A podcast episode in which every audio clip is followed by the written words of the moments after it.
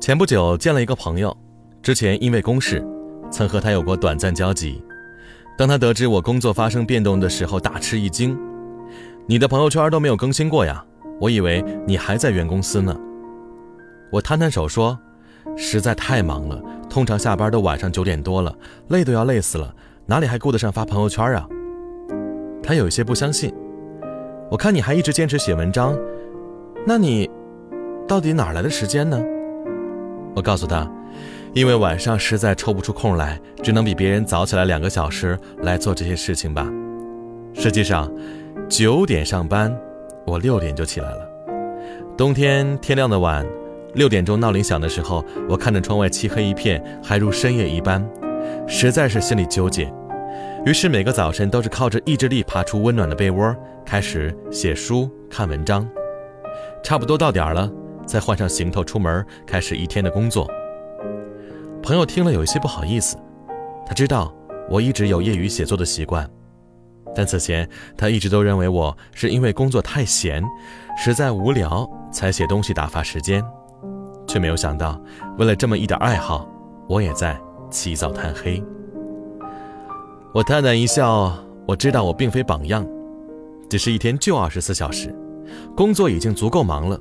我真的没有一丝闲暇，如果还想在这些其中做点什么事儿的话，只能更加合理的安排时间，不拖延，不懒惰吧。当然，我并不是说你不早起就一定失败。每个人生活习惯不同，有人喜欢早起，有人钟爱深夜。但你看那些有一点小成就的人，光鲜的背后，总是比别人多付出点什么吧。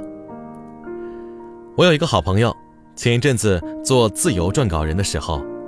我觉得简直，他过上了我梦寐以求的生活。没事儿码码字、养养花，不用挤公交车，还有源源不断的收入，才二十多岁就走上人生的巅峰。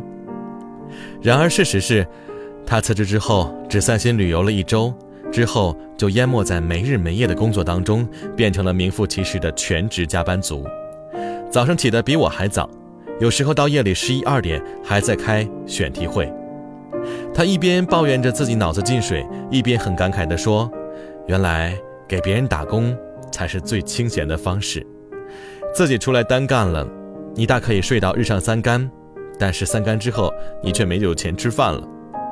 在以前，即便偶尔偷偷懒，也没有人会真的扣你工资。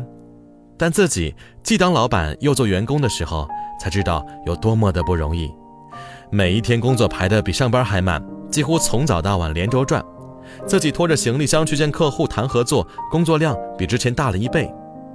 以前没事还会失眠，现在基本上倒头就睡。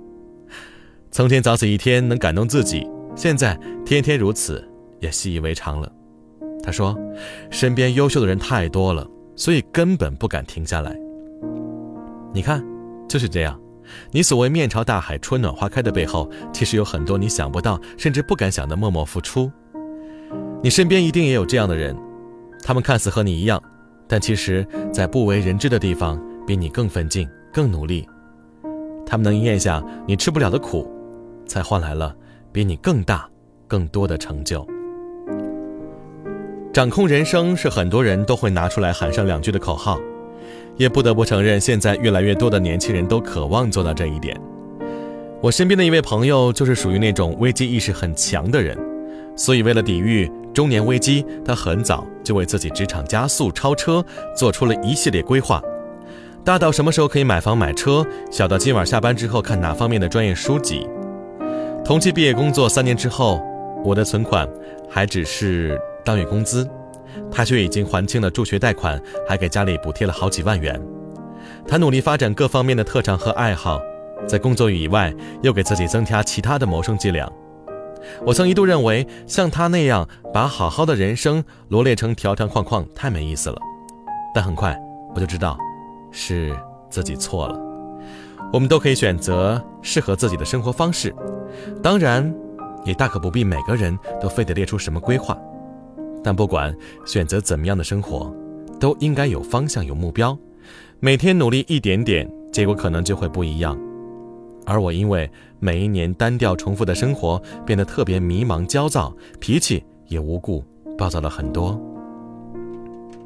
我一直觉得，人生常常是艰难的，荆棘满布，枪林弹雨。但你看，总有一些人能够打开格局，很早就知道如何为目标一步一步的奋进；还有一些人好吃懒做，得过且过，尽管心存梦想，却始终下不了狠心改变。这两种人，也许一天两天看不出什么，但拉长到人生几十年，高下立现。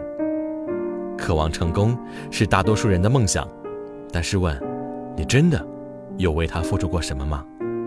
所以不努力的借口都是自欺欺人。所以希望你别骗自己，好好努力，别说以后，就从明早开始吧。自己的人生，自己掌控。